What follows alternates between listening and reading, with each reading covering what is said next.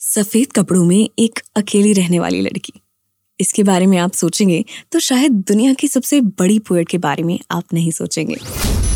A little more life with Bani. With Bani.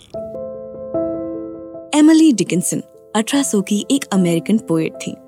आज के time पे एक जाना माना नाम but during her time she wasn't known at all उनकी फैमिली वेल टू डू थी इसलिए उन्हें पढ़ाई मिली। लेकिन उनके शहर में उन्हें लोग अजीब मानते थे, क्योंकि वो लोगों से दूर रहती थी, सफ़ेद कपड़े पहनती थी और उन्होंने कभी शादी नहीं करी और दोस्तों से सिर्फ़ चिट्ठियों में बात करती थी। लेकिन उनका सबसे बड़ा राज था उनकी पोएम्स उनके जीते जीते बहुत कम पब्लिकेशंस हुए। लेकिन उनके जाने के बाद उनके कमरे में उनकी छोटी बहन को अठारह सौ छुपी हुई पोएम्स मिली। और फिर उन्हें पब्लिश किया गया।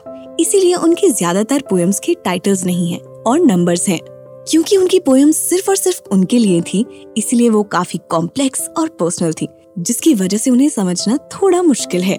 वो अपनी ही पोएम्स में खुद के ख्यालों के खिलाफ बातें करने लगती थी।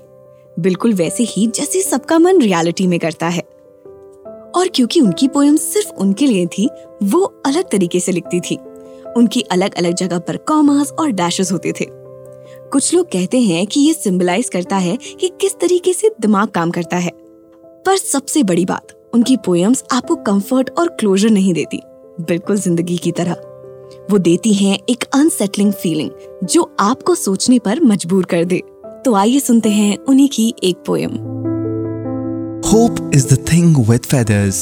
Poem 314. Hope is the thing with feathers that perches in the soul and sings the tune without the words and never stops at all.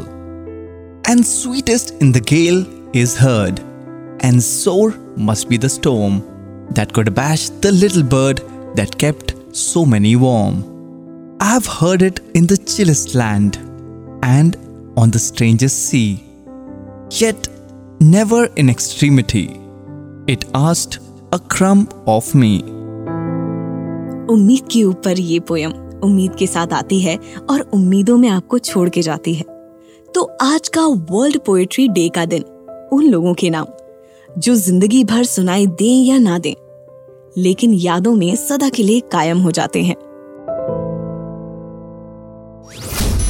A little more life with Bani. With Bani.